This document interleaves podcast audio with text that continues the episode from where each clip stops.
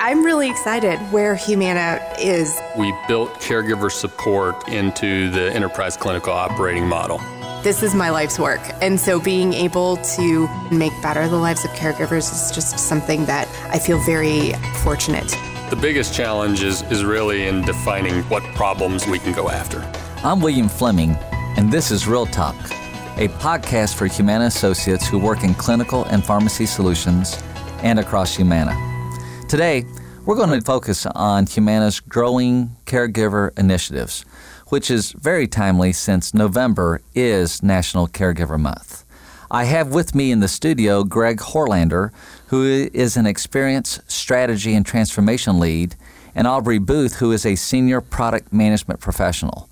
Both are in our clinical product organization. So, Welcome to Real Talk, Greg and Aubrey, and, and thanks for being on the podcast. Thank you. Thank you. All right. Well, you all know what we like to do. Love to get to know the you know the interviewees, and uh, you know, Greg, why don't you go first and tell the audience a little bit about yourself and you know professionally, but also a little something about you personally. Thanks, William. So I am uh, Greg Horlander, Louisville, born and raised. Left here to go to college at Xavier University in Cincinnati. Uh, moved back, got my MBA at IUS, then uh, got married, then moved away to Chicago, lived there for a number of years. Joined Humana eight years, it'll be eight years in January. Started in the line of business marketing area and then moved over into the consumer experience COE in 2013 and have been working on caregiver ever since. What do you do for fun out of work? Um, mostly go from uh, sports practice to sports practice with my two children. So How- soccer all the time. How old are the kids? They are 13 and 9. Fun, fun, fun, fun. Are you uh, red or blue? Red. I gotcha. And um, Aubrey, before we get to a little bit about you, uh, Greg said he went to Xavier, but he pronounced it Xavier. You're from the Northeast, I am. and you, you said before we started that you like to enunciate every letter in the all the word. so what? So how would you?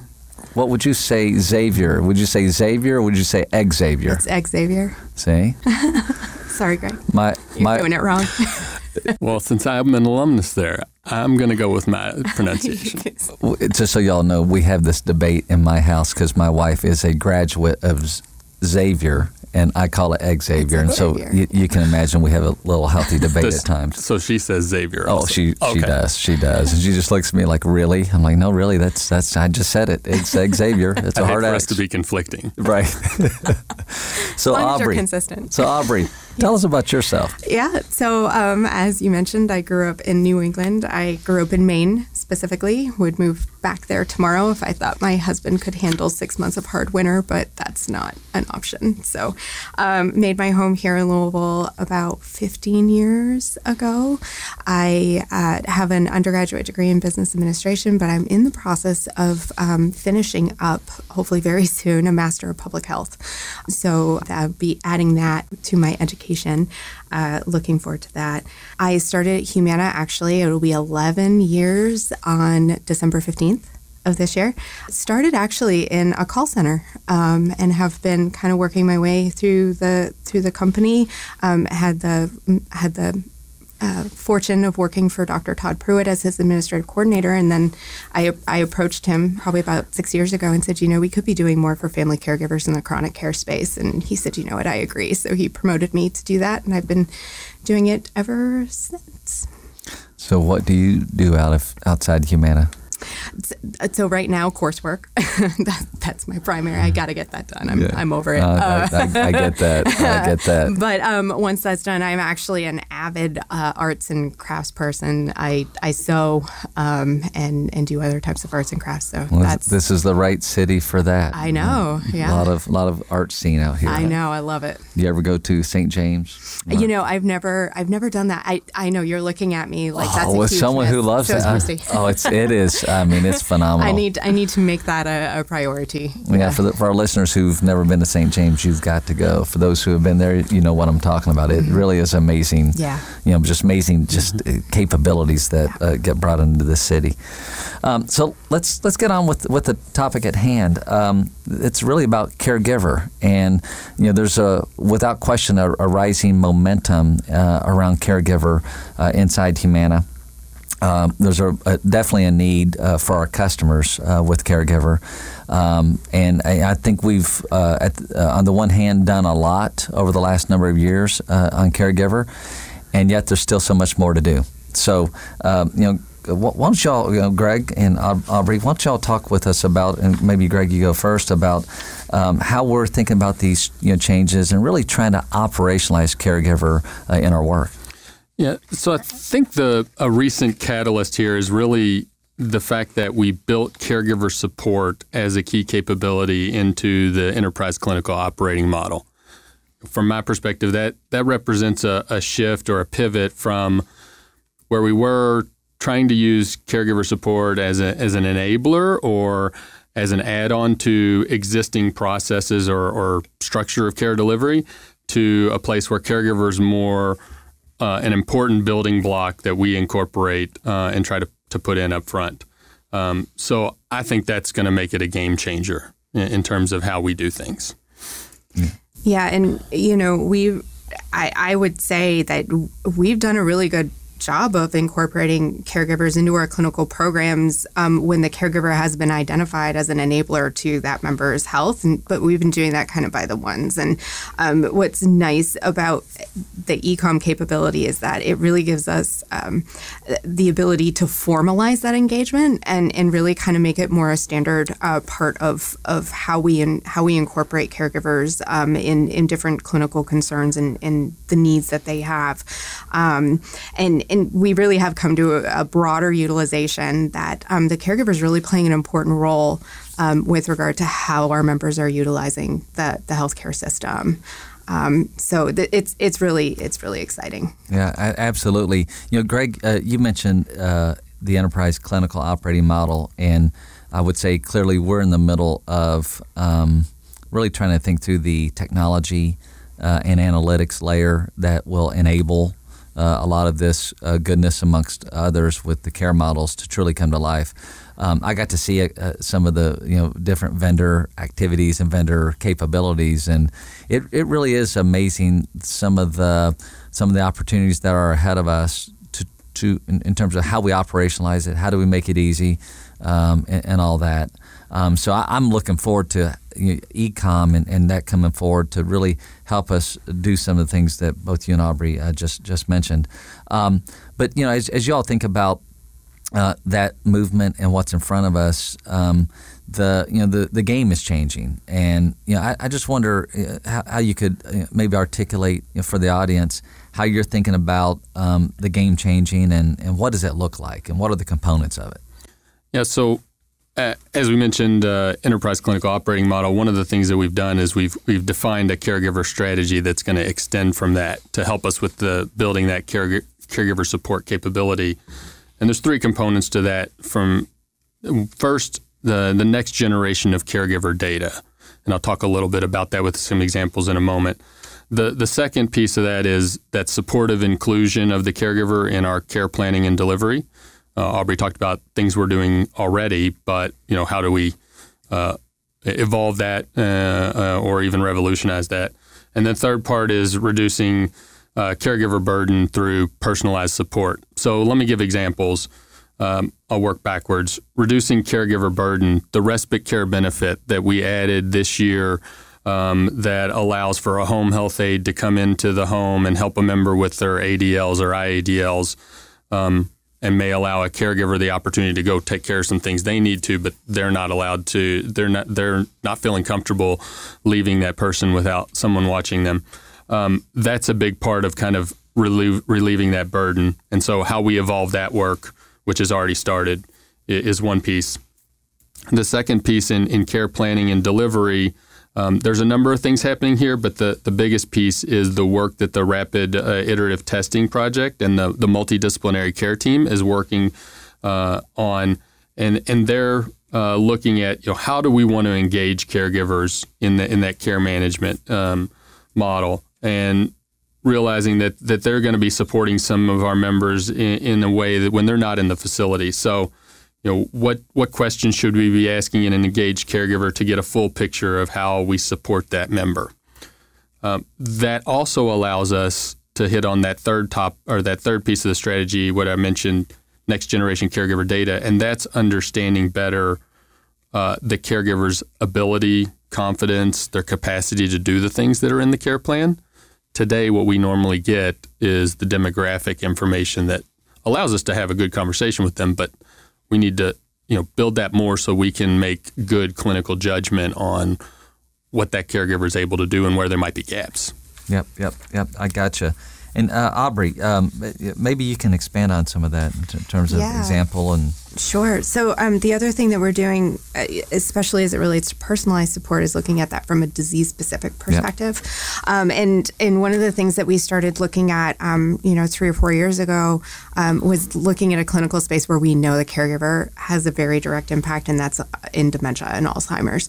Um, at some point, those members are not going to be making decisions as it relates to their health care. It's going to be their family members. And so um, last year, we kind of dipped our toe in this space because as we mentioned before, we've been doing it by the ones, right? Um, and so uh, being a little bit more deliberate in how we engage caregivers and and and creating something specifically for them with their needs in mind.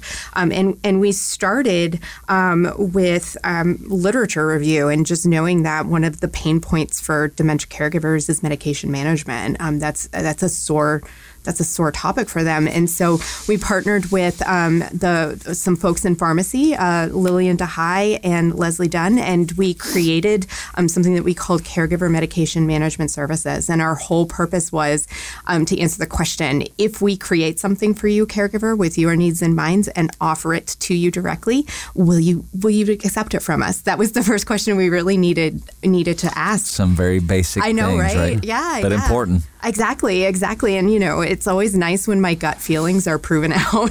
Um, and in this case, that's what that's what happened. And and um, the, you know, the caregivers were super eager. I mean, we we had some really great engagement rates straight out the straight out the gate.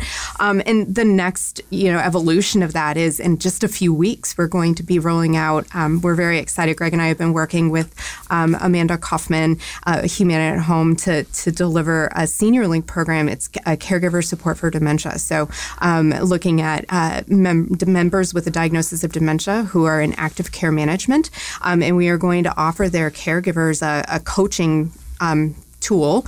Um, we're going to be using technology um, to see if that's a viable method to engage with caregivers, and, and we're going to be focused on some topics like um, improve, making sure they understand a dementia di- the dementia diagnosis, um, and then also looking at um, kind of their um, confidence in providing care, and, and also at, at their burden, and seeing and seeing how that works. So we're really exciting, and then of course with the an eye on the long game is once you remove that cognitive impairment there there are still going to be jobs that all caregivers are going to do regardless of what disease state you're looking at. So how does that translate um, in, in what we learn here um, to other spaces? yeah, the experience is so personal for all caregivers. Exactly. and so looking at disease specific opportunities i think allows us to continue to build our understanding of the caregiver audience and then also understand what problems might be there for for some segments that we can go after.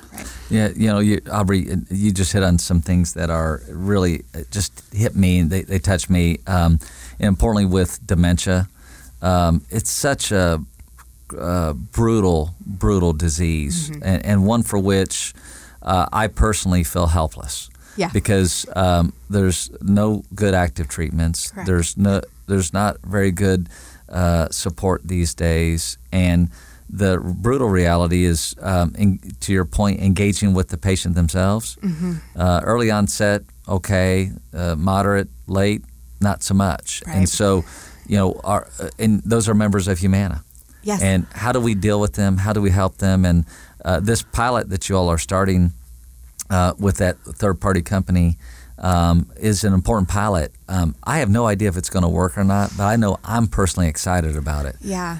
Uh, because the you know this is a this is a tough, tough disease, Yeah. and and frankly, we're all at risk Mm-hmm. of dementia um, because the biggest risk factor for dementia is aging Absolutely. Yeah. right? And Yeah. so when people ask, you know, what are we trying to do with this? It's really trying to solve a, you know, find solutions to a problem that for which um, there are no medications, there are no great treatments. All the treatments that are in the pipeline at the FDA haven't made it out because they can't show plaque reduction Mm-hmm. um, in the, across the blood-brain barrier, and so there's just a bunch of issues uh, sitting There there. And I, I'm looking forward to seeing how this pilot can engage the caregiver Yeah. in that. Um, Yeah. uh, just, I, just personally, it's, it's just an emotional thing. Um, so, uh, but th- that said, I, I probably hit on a few things I'd love to get your all's view on, which is challenges. What are some of the challenges? How do y'all think about them? the biggest challenge is is really in defining value for these caregiver interventions. You know, we we work hard to try and understand like ROI and and and the value proposition for the caregiver, but but have um, challenges there in making that direct connection between that intervention and the uh, improved health outcome. Aubrey's you know laid the groundwork with her prior example from the um, the uh, comprehensive medication uh, management services that, that allows us to start working in that direction. So we've got something to build on, but that has been historically the challenge is that that ROI because there's so many other ways we're engaging a member, and now we're also trying to connect to the caregiver too. So the test and control um, dynamic is is a struggle. Yeah, and uh, you know too that, that one of the ways that we're starting also maybe to kind of solve for that is um, we're actually quite lucky in that there's a, a a good percentage of our of caregivers for our members who are also Humana members. So um, talking about that from a pair perspective, looking you know a, like a a pair and and understanding how they influence one another in their health. We did a, a study with our data partners um, on the topic again of dementia a couple years ago, where I I asked them. I said, look, like let's look at these pairs where the caregiver is a member and the and the of course the member with dementia, and let's look at how they're influencing one another. And we were able to show with statistical significance that if the member caregiver was inpatient, the per, the member with dementia was likely to go. And the same with, um, you know, medication adherence. If the caregiver wasn't adherent, then the likelihood is the recipient wasn't, their care recipient wasn't adherent. And true with lon- we ran it against the loneliness predictive model. And if the caregiver was likely to be lonely, then in all likelihood, the, the their care recipient, their loved one, was going to be too. So um, I think it provides a lot of opportunity for us to really look at those as, as a as a one-two punch, so to speak, and say if we intervene with the caregiver um, and improve maybe their health outcomes, do we see improved health outcomes for for their care recipient? It's it's a really intriguing opportu- question and one that we're lucky that we have the ability to to study um, going forward. So I, I want to ask y'all uh, for a- any closing uh, thoughts in a second. Um, and what, what I might ask you to, um, you know, as, as I'm thinking through this, I, I, I love what we're doing here, and I know we're just scratching the surface. Um, you know, y'all just talked about the use of analytics and the role of analytics. Uh, I do think there's a richness there. Um, you think about um, long term. I guess you know, if I had a dream, um, you know, someplace down the road here, Humana would be so good at helping caregivers deal with their loved ones that if you have a caregiver, you pick Humana, right? And Right. you know maybe that's a you know a noble cause, maybe that's a you know a thing that's that's too far into the future to really think about. But you got to start somewhere, and you got to dream big. And, mm-hmm. and I just I just know that whether it's dementia or CHF or cancer, you name the thing, that there's so many of our members who either have direct caregivers by way of power of attorney or indirect caregivers just because that's the way it you know the, the, the world works in, in that household or that family unit or that local community um, that uh, we got to find ways to help the caregiver help the member. And that is the theory of the case. You know, if we do that how can that unlock other things both on the enrollment side but also then on the caregiving side and the use of care side Well, and uh, when we did the caregiver medication management services, we were really deliberate in, in collecting feedback from the caregivers who were participating. And there was one comment that the, she said, I love that you asked me about this. And anytime in the future that I'm looking at an you know, any insurance needs, I'm going to go with Humana. just See? because you asked it. Exactly. Yeah. And, An N of that. one, I like it. That's right. We'll start the there. case. Let's start there. Now we need an N of two. I love it. I love it. So, uh, uh, Greg, any closing comments? I would just say to your point of the vision of what we want to be, we're in a good place. We are connected to caregiving advocacy groups, and they tell us we do a really good job with identifying caregivers uh, compared to our competition and trying to pull them through. Um, some of our competitors are doing probably a little more to market some things um, than than we are, but uh, just from their perspective, we're doing things that that our competition are are not doing. I would also say that like many things, our opportunity in this space is is built on the fact that we have um, a, differentiator in the data that we carry and our ability to leverage that data to personalize things, especially in the caregiving situation. There are a lot of parallel space um, solutions out there, but they required the caregiver to do an awful lot of upfront load in information, that type of thing that we would be able to bypass completely The opposite of simplicity. the opposite of simplicity, and for caregivers in particular, the burden of time is a big barrier for them. Big issue. Aubrey, what about you? Close. You get the last word. Oh, That's a lot of pressure. Yeah.